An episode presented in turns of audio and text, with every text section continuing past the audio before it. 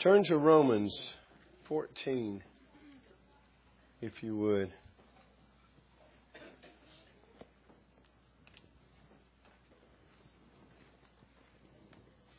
For those of you who may have thought we would never finish Romans, look how close we are.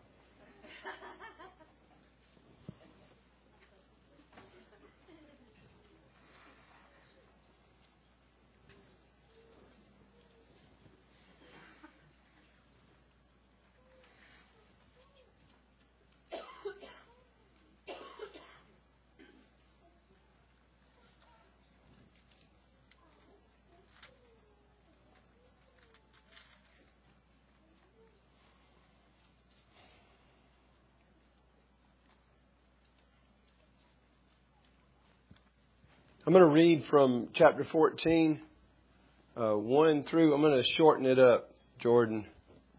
I'm going to read through verse 12, and then I'm going to read from 1 Corinthians 13.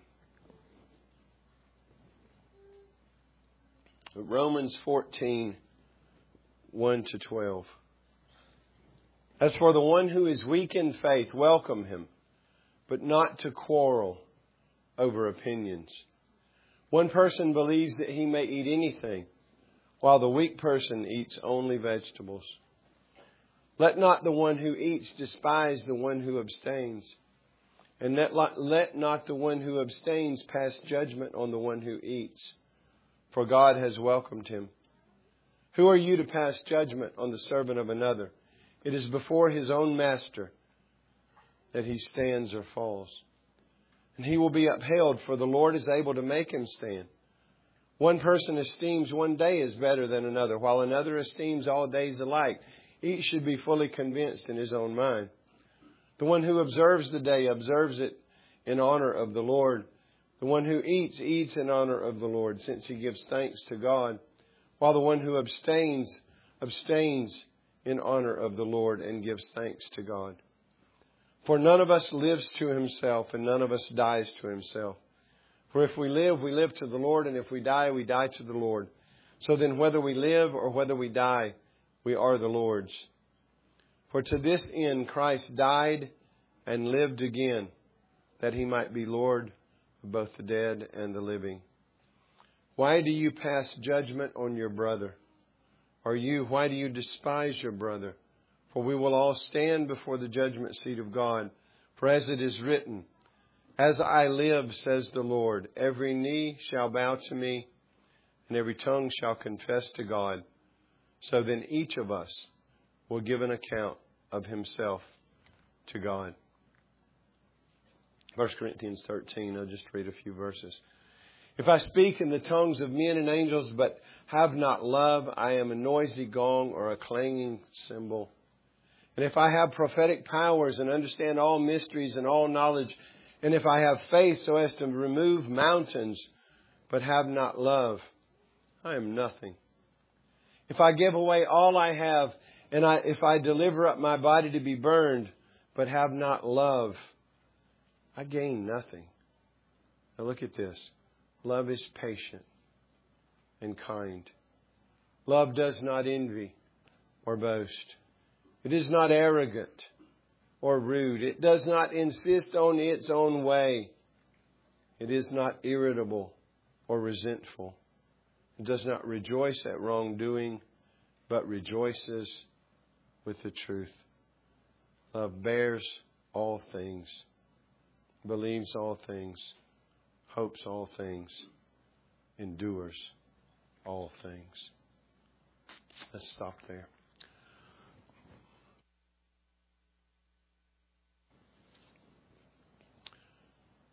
Lord, help us to have this kind of love for one another.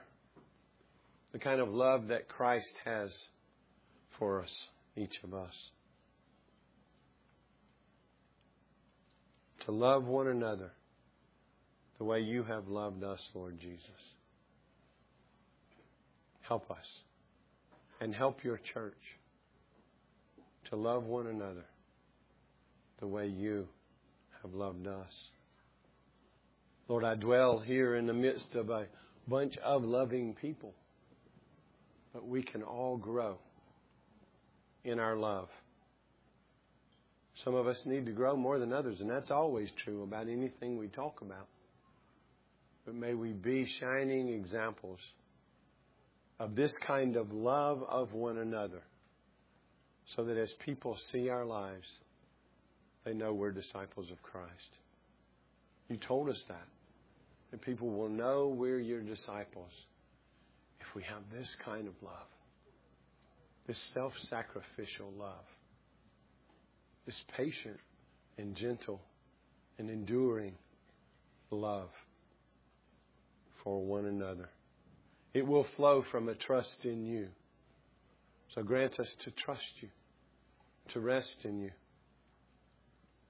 to delight in you, and in your glory and grace to us. And therefore, then extend that kind of grace to one another. Make us more loving, Lord. We can pray that prayer until we die. Make us more loving like our Savior. It's in Jesus' name we pray. Amen. The only army that shoots its wounded is the Christian army. You've heard that before, right? Maybe some of you have been shot by other Christians, harmed, discouraged. And listen, that's part of that's part of one of the reasons why the Bible says for us to bear with one another and be patient with one another and forgive one another. Because even the, even with the best of intentions and motives, we're going to cross one another sometimes. And listen, the other way that that happens is in the peripheral issues, we do not all believe the same things.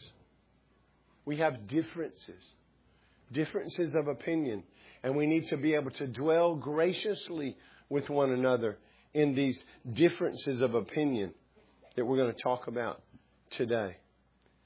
The only army that shoots his wounded is the Christian army, and that is sad but true. But see, the fact is, we are to be arm in arm for the gospel, marching forward with Christ for the gospel. The new or weak believer and the mature and strong believer locked arms, and everyone in between, unified, supportive, focused on keeping the main thing the main thing. And listen, the main thing is the Great Commission. It is the gospel. It is the mission. I don't know if you're a sports fan or not, but one of the things that distinguishes a good team is that they have a good leader who puts forth a good mission, and that mission is embraced by the team. So the team is serving the mission, and therefore they can line up together and get their job done. It's like a football team. If you, if you had a football team take the field and all of a sudden they start arguing about whether one another tied their shoes right or, or you get what I'm saying, the mission is lost. So it's mission, team, person in that order. And a lot of the times the, the conflicts that we have is because we're not busy enough on the mission.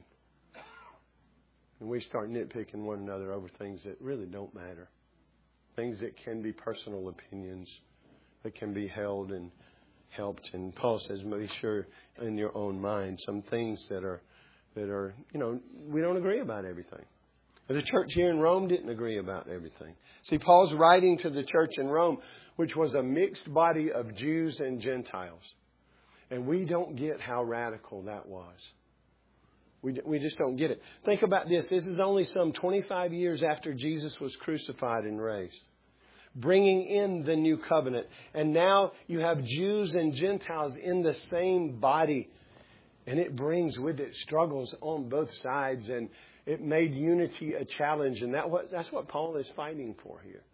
He's fighting for unity in his church. Jews and Gentiles in the same body. Think about that. Just really think about that. Think about Jews raised up under the Mosaic covenant, raised up with all of those shadows and practices of that covenant, right? Raised up only eating some things that were clean and unclean foods. And all of a sudden, those food restrictions and those special days are no more. That is difficult. And then Gentiles who weren't raised in any of that. Right? Coming in not with a lot of that baggage, but with their own set of baggage. It's not that they were carrying less things in, it's just different. Eating whatever they want, every day being alike, and, and both sides kind of tugging at one another. Not keeping the gospel central. I don't think there was a great amount of of disunity in the church in Rome, but I, I think there was a, there was some struggle, and that he's addressing some of that here, and he's giving some some instruction to the church in Rome, and therefore through that we know this being scripture to us that will help us as we seek to stay on target, on mission. Because if we lose sight of the mission and therefore stop supporting the team and become about ourselves, then we're going to start nitpicking in one another over things that we really shouldn't be nitpicking one another over. Today we're going to look at or begin to look at the struggle over food. How can the church stay unified? with all this baggage of the past. We're continuing to unpack from chapter 12, verse 9, where we talked about genuine love. And then 13, verse 9, we talked about um, loving one another the way we love ourselves, and then we expanded that to the way that we love Christ. See, Paul has shown us in the book of Romans that we were all lost and in need of a Savior, Jew as well as Gentile and that that Savior is Christ. And through faith in Him, we have what we've been singing about cleansing from sin, clothing in His righteousness, adoption into God's family, and God, therefore, beginning to transform us into the image of Christ, or what we call sanctification. We've seen that it's our responsibility in chapter 12 to be, since the gospel is true, to be living sacrifices. Christ bought us for himself. We're to no longer live for ourselves, but for him who died and raised from the grave. And we're just continuing to, to expand and talk about what does it look like to be that kind of living sacrifice that has genuine love for one another, that loves neighbor like self and believer like Christ and seeks to honor God above everything. But again, today we're going to talk about verses 1 to 4. We're going to begin this section. Um, and I entitled this The Gospel and Steak. Hopefully that fits. But meat is the issue that he's bringing to the fore here, and for one of those reasons. So, main point leave all judgment to the Lord and walk in unity, even though you hold different opinions in disputed matters. And you'll see where that comes from as we begin to go through, through verse 1. But first we want to look at two different groups within the church. And there's always, and it's kind of, it's not like this sort of black and white divide where you have weak and strong, but uh, you do have weak and strong in the, t- in the church. And there's sort of a scale of weakness that comes up to being strong or mature. Um, but you always have the two in the church. And, and how can the two uh, live together in faith and in unity? Look back in, look back in verse 1 if you would. After commanding us to put on the Lord Jesus Christ and make no provision for the flesh, y'all know that these chapter divisions wasn't in the original. He says, As for the one who is weak in faith, let me, let me just stop here. As for the one who is weak in faith, and we need a little help with that because a lot of us won't identify that way as being the weak one especially once we become the legalistic weak one. We think we're the strong one. Isn't that odd? As for the one who is weak in the faith, see, this is a true believer, but an immature believer. His faith needs the strength and maturity that will raise him above these scruples that he's making so important. It's a true believer. If you want to think babe in Christ, but sometimes, listen, sometimes people have been in Christ for five years, for 10 years, and they're still immature and still weak. And some of that falls on pastors who didn't prioritize teaching the people the truths of the faith. But some of that falls on us as well, doesn't it? Because we didn't press into growth, as Peter says. So it's not necessarily a new believer, but it's one who is weak in the faith, who needs maturity. Look down in verse 2. Paul identifies and gives us a little more information. He says, the weak, at the end of the verse, the weak person eats only vegetables. Okay, so we, in this dispute, we, we see where the definitions are coming. The one who is weak in faith is the one who eats only vegetables. Evidently, the he or she sees eating meat as a sin. And again, we've already said it, the church in Rome is a mixture of Jews and Gentiles, and the Jews struggled greatly with the transition to the new covenant. And embracing the passing of those shadows, some, you know, d- losing those distinctions between clean and unclean. Imagine how hard that was. Your whole life has been defined by certain things. And also here with meat, uh, the issue is not just clean and unclean because we see that this person in this context just not going to eat meat. It's not that they won't eat bacon. Poor thing. Praise God. One of the blessings of the new covenant is bacon. If you're still hung up on that about whether or not it's okay to eat bacon, let me help you. It is. It's not just okay. But see, there was also, so they weren't just eat, not eating some meat. They were not eating any meat. So there's a cultural thing going on here in the issue of idolatry. Many of the meat markets, the meat they sold, would have been used in idolatrous ceremonies and false worship as they sacrificed animals. And then they would take the leftover meat and push it out into the market and sell it and make money off of it. So the meat market sold meat that had been used in idolatrous ceremonies, and to the weak, to the weak, eating meat ran the risk of unwittingly partaking in idolatry. This person was afraid. Even if I don't know it, if I eat a piece of meat that was sacrificed to an idol, then I have become an idolater. By the way, that's not true. And we have a lot of like struggles. We just hash things out in the wrong, the wrong way in the church. But for this person, they, in good conscience, they couldn't eat meat because it would violate their conscience. And Paul and God would never have us violate our conscience. So, but they would not. Josephus reports this that some of the Jews at Rome lived exclusively on fruit out of fear of eating something unclean or part of idolatrous worship. So to them, the safe conclusion was no meat, no steak, no bacon. Paul says this is a conclusion of one who is weak in the faith who needs maturing, who needs help to see. Right? But he's going to give some instruction to the strong as they relate to the weak. To not, you know, every time you get around them, be trying to correct their scruples.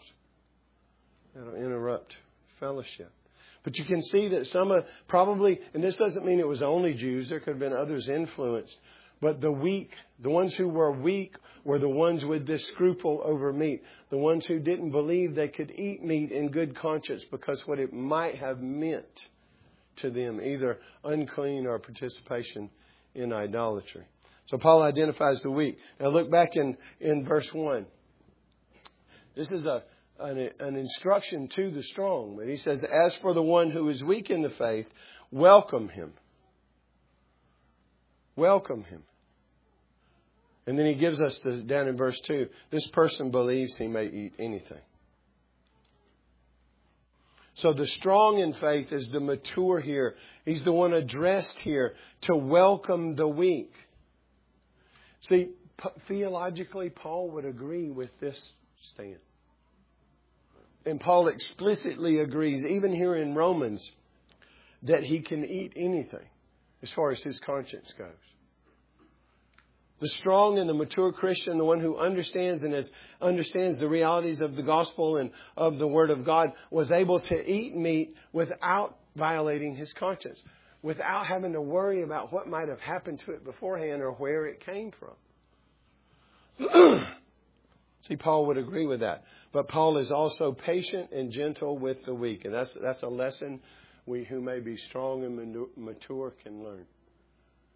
It takes wisdom to know what hills to die on, right? And to have the right priorities of what hills to even fight on. Because if we get the most important hills right, these other ones will take care of themselves. Keep the main thing the main thing. But look what Paul says in Romans 14. He says, I know and am persuaded in the Lord Jesus that nothing is unclean in itself. So th- think about who this is. This is a former Pharisee.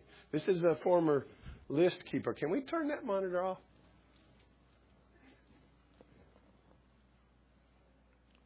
This is a, this is a Jew of Jews here.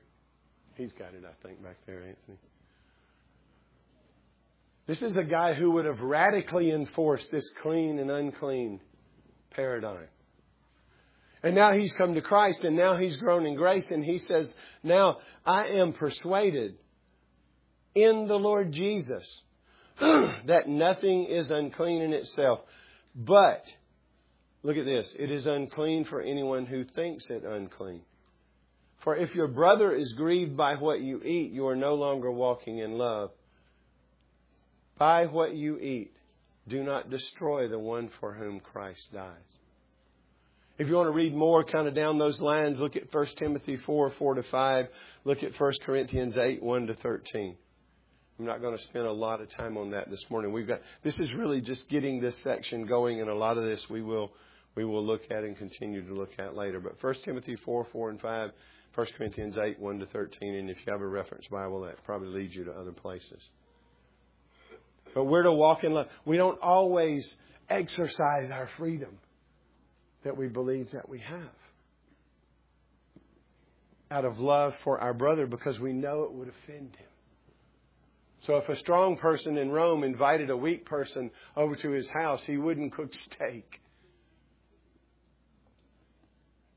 He, he, he'd make him, they would eat vegetables out of love. See, Paul, look what Paul says in verse 1. As for the one who is weak in the faith, welcome him. Paul instructs the strong to welcome the weak one. And this means to welcome him into cordial Christian fellowship without sitting in judgment on his opinions. Speaking to the strong, telling the strong to welcome the weak, and then look at this qualification. Welcome him into fellowship, but not to quarrel over his opinions. The, the Christian Standard Bible translate this in, in I don't know if it, I think it might have been in New American Standards. Others use this, this wording as well. Disputed or disputable matters. So these are not gospel opinions. This is not something where they're saying there was no virgin birth or you know, things like that. These are disputable matters. Paul is saying, you know, don't die on these lower hills. Seek to establish fellowship and warmth with the weaker brother. Why? Because if the strong brother is truly strong, or the strong sister, and the strong sister or brother is following Christ, they're going to be able to help disciple the weaker brother or sister and help them grow in grace without picking at all of their smaller opinions. Welcome them into cordial Christian fellowship, but not to win an argument. Disputed matters. When you see that word opinions there, there's a couple of words the original, but not important. But not to quarrel over opinions or disputed matters. These are differences of opinion on, on things. These are differences that Christians sometimes have. These, in this context, it's about meat but it could be, and we'll see it in the passage, the disputed matters in this text as we go through chapter 14 are the eating of meat, the observance of days, and the drinking of wine. And we'll, we'll talk about the second two of those uh, the next time. But these are things that Christians hold different opinions on. Godly people seeking to rightly interpret the scripture come to different conclusions on some things. I mean, we're talking about meat and we're going to talk more about, and we will talk about wine, but think about wine. You have, you have pastors and people in the Christian faith who will go to all sorts of weird and extraordinary means to try to tell you that it wasn't wine. That's funny. We're told not to get drunk off of it. But this is not a sermon about wine, okay? But when Jesus created wine, you know what he created? Wine. But Christians hold different opinions on these things. I'm sorry, I'm taking a stand, aren't I? I won't do that today. But some Christians believe it's wrong to drink wine, and others believe it's okay to drink wine. Here's what everybody should agree on drunkenness is a sin. To be controlled by it, to overindulge in it, is a sin. Just because the Bible permits you to drink it, if you have that conclusion, it never permits you to abuse it. But how do you think about these things? Some Christians, if they saw you go into the grocery store and buy a bottle of wine, I think it's coming from up there. I've never had to deal with this Star Wars effect in, on a Sunday morning.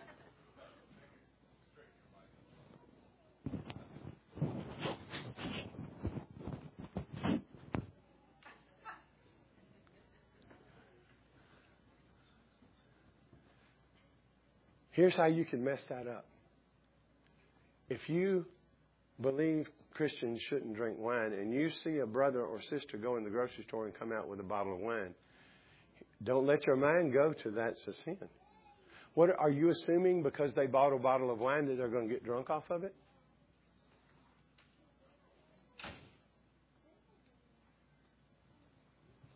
Be careful.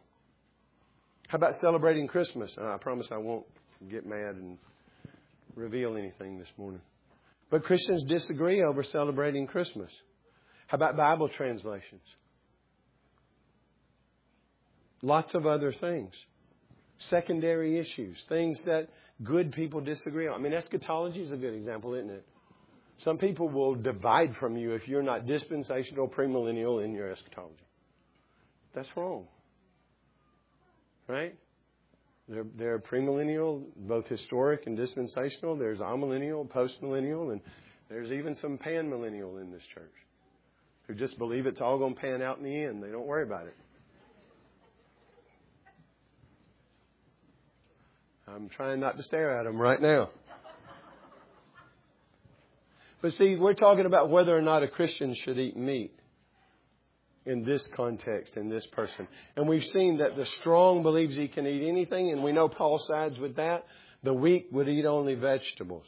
So how can we live together with that kind of thing going on?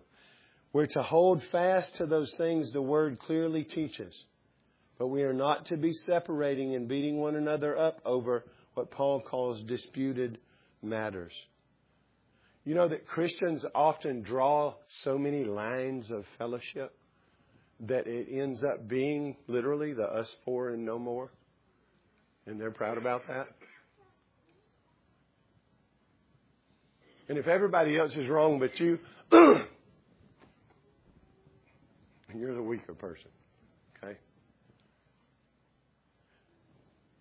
The weak and immature, we should be very patient and gentle with not seeking to cause discussions about things you know they struggle over, but focusing on strengthening them in the main things. Paul says, welcome them cordially into Christian fellowship and defer to them as necessary, you know, without either violating their own conscience. Be patient and gentle with the weak. So look at two related, you got two groups of people, strong and weak. Look at two related commands in verse 3. Let not the one who eats despise the one who abstains. Let not the one who abstains pass judgment on the one who eats, for God has welcomed him. First, let not the one who eats despise the one who abstains. This, notice there's different words here. One, one is despising and one is passing judgment. Here, despising means to treat someone or something as of no account to disdain them, to make light of them, to look down on them. You know, the language of turning up one's nose. What does it mean when somebody turns up their nose? We used to use that about girls turning up their nose because they think they're better than you are. They, they, to turn up the nose is not to accept something because you do not think it is good enough for you. This is a tendency of the strong if we're not careful. Careful it is to despise the weak, to roll our eyes when they start talking, to not be willing to overlook certain scruples, to press into strengthening them in the faith. See, the strong are tempted to write off the weak, not fellowship with them, avoid them, think them not worth the time. And that is the exact wrong response. Paul tells the strong not to despise the weak. I mean, listen, it is very important to study and come to sound conclusions as to what the Bible teaches. But we must never weaponize our conclusions. Especially conclusions about disputed matters. So don't despise the weak. Invite them into warm fellowship. Not to argue over the things you know that are a struggle for them, but as much as you can to make it an inviting situation that they can come into. Paul would have told the strong in Rome, listen, have a dinner, serve vegetables. Invite them in and don't talk about bacon. Talk about Jesus. There's an easy way not to talk about meat. Huh? Now look, look in Romans 15:1. We who are strong have an obligation to bear with the failings of the weak and not to please ourselves. Remember, mission, team, self. That kind of analogy. Stay on mission.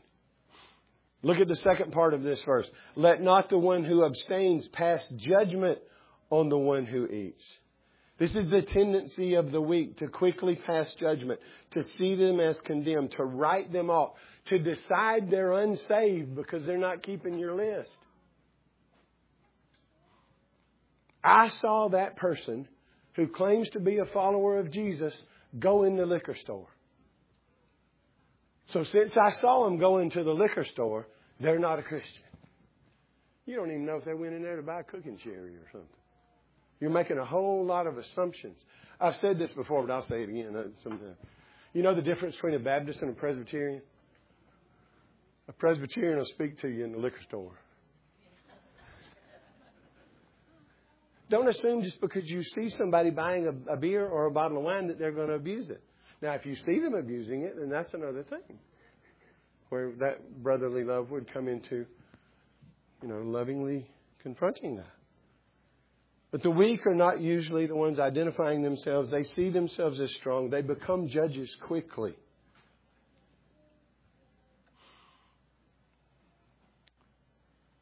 I can't believe that guy who claims to be a Christian, I saw him smoking a cigar. what kind was it?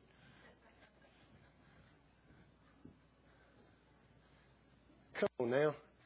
It, it, it, maybe I run people off. I don't know. If you're so tight that you don't have a category for somebody smoking a cigar, you're way too tight. Charles Spurgeon said he would quit smoking cigars when he started smoking too many. And his friend said, Well, how many is too many? He said, Two at one time.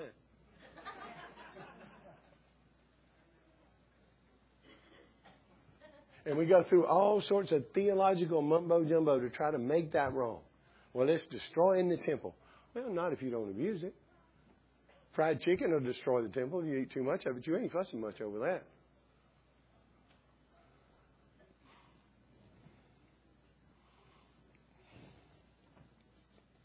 Stop assuming the worst of each other.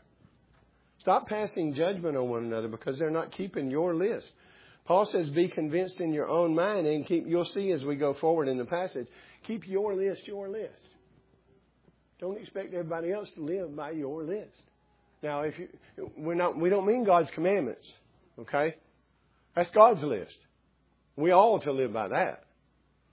But whether you wear pants or wear makeup or go to movies or smoke cigars or willing to drink a glass, that's, that's, that's part of the list that I'm talking about. And we all need to live by our convictions and not violate our conscience. But don't judge one another on these disputed matters by your list. So these are commands in this section. You who are strong, stop despising the weak, and you who are weak, stop passing judgment on the strong. Romans 15, 7, we'll get there. Therefore, welcome one another. Here's the standard. Welcome one another as Christ has welcomed you for the glory of God. When he goes on with a little bit of a strong language here, I'll, I'll, I'll not, not cursing. That's not what I'm talking about. But look in verse 4. He puts his finger in the chest of the weaker person right here. He says, Who are you? Think about, I mean, think about, who are you? Who do you think you are? Is another way to say that. Who do you think you are passing judgment on the servant of another? It is before his own master that he stands or falls, and he will be upheld, for the Lord will make him stand. The weak were sort of passing judgment on and condemning the strong for things that were disputed matters and not gospel issues. And Paul is saying, stop that. Who do you think you are? Look to the Lord. Follow Him. Your convictions are your convictions. Hopefully they're biblical. Think the best of one another. Get off the judge's seat. Legalists are really good judges, aren't they? Well, not really, but really good condemners. Drop the gavel on you quickly. But Paul says there is a judge, and it's not you.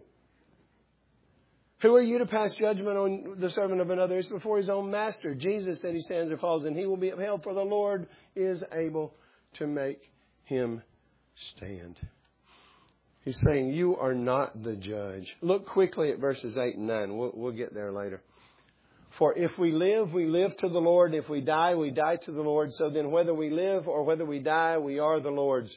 For to this end Christ died and lived again, that he might be Lord of both the dead and the living. Leave judgment to the Lord. Accept and serve one another. Think the best of each other. Study together and humbly come to godly conclusions. And listen, be willing to differ over disputed matters without separating.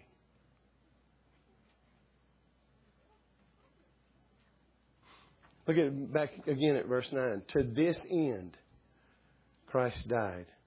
Let's stop. Christ died and lived again. There's the gospel. Jesus Christ, the Son of God, the God man, came and lived first. To die, you have to live. Right? He lived under his own law. He fulfilled all righteousness in thought, word, and deed. He kept the law perfectly for the glory of the Father and for the good of his people. And then he went to the cross and paid the penalty for his sins, the sins of his people. He didn't have any. He was the Lamb of God, pictured in the Old Covenant and come to reality. John points to him and says, Behold the Lamb of God. The one who would come and take away the sins of the world. That doesn't mean every single person in the world, it means Jew and Gentile. To the Jew, that was the world. Elect from Jew and Gentile, people from every tribe, tongue, and nation. Christ died and paid the penalty for our sins. And then what about this righteous life? That gets credited to us through faith.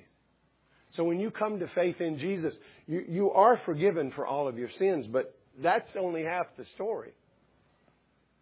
His righteous life is credited to your account then.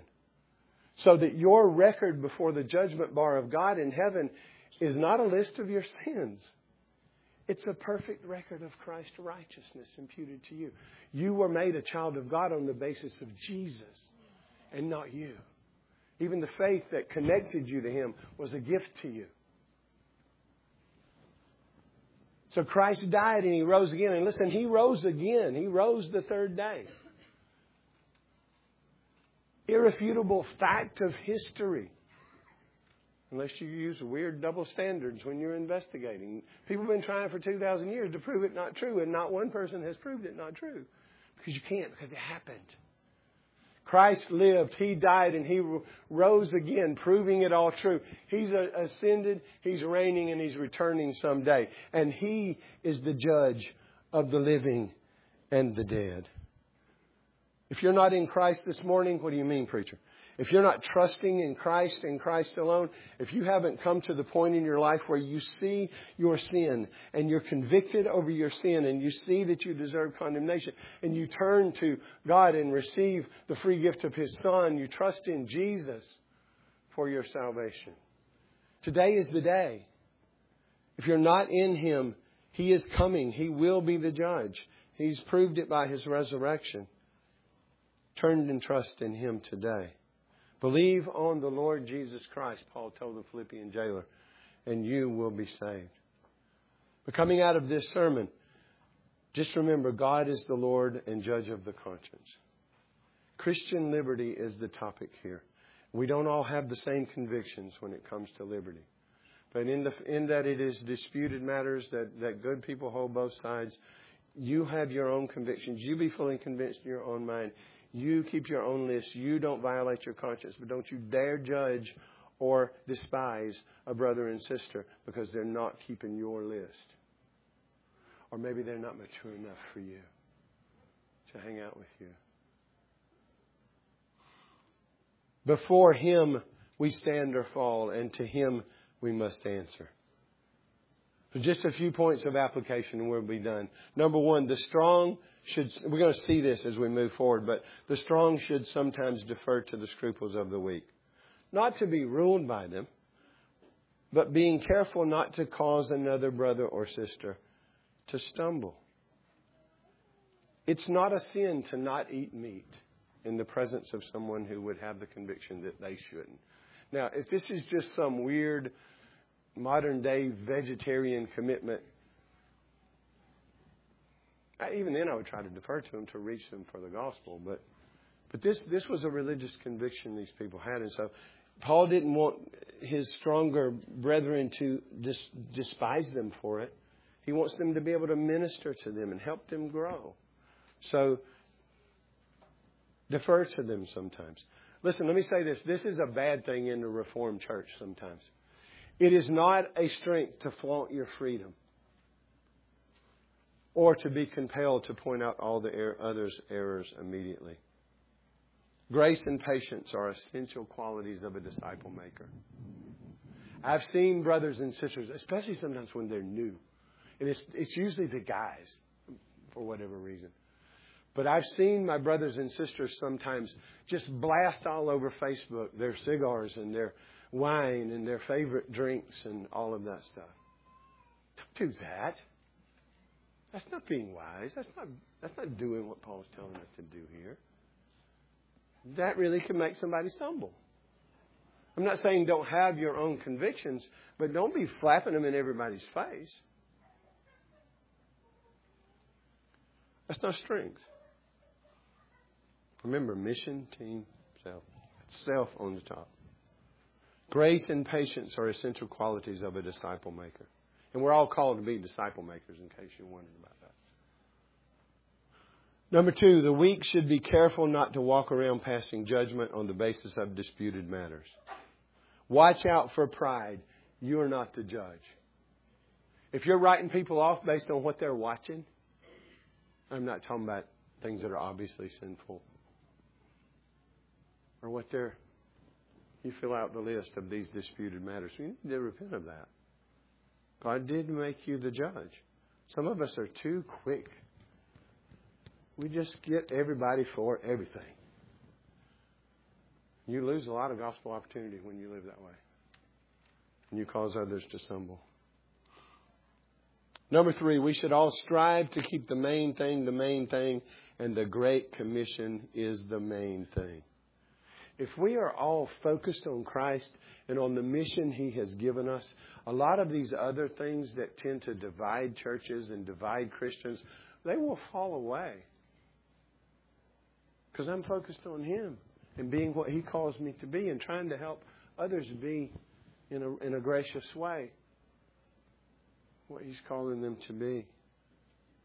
We lose focus on Christ and on the Great Commission, we get self turned in. We start becoming little rulers of the kingdom. We go astray. So the strong is to bear with the weak.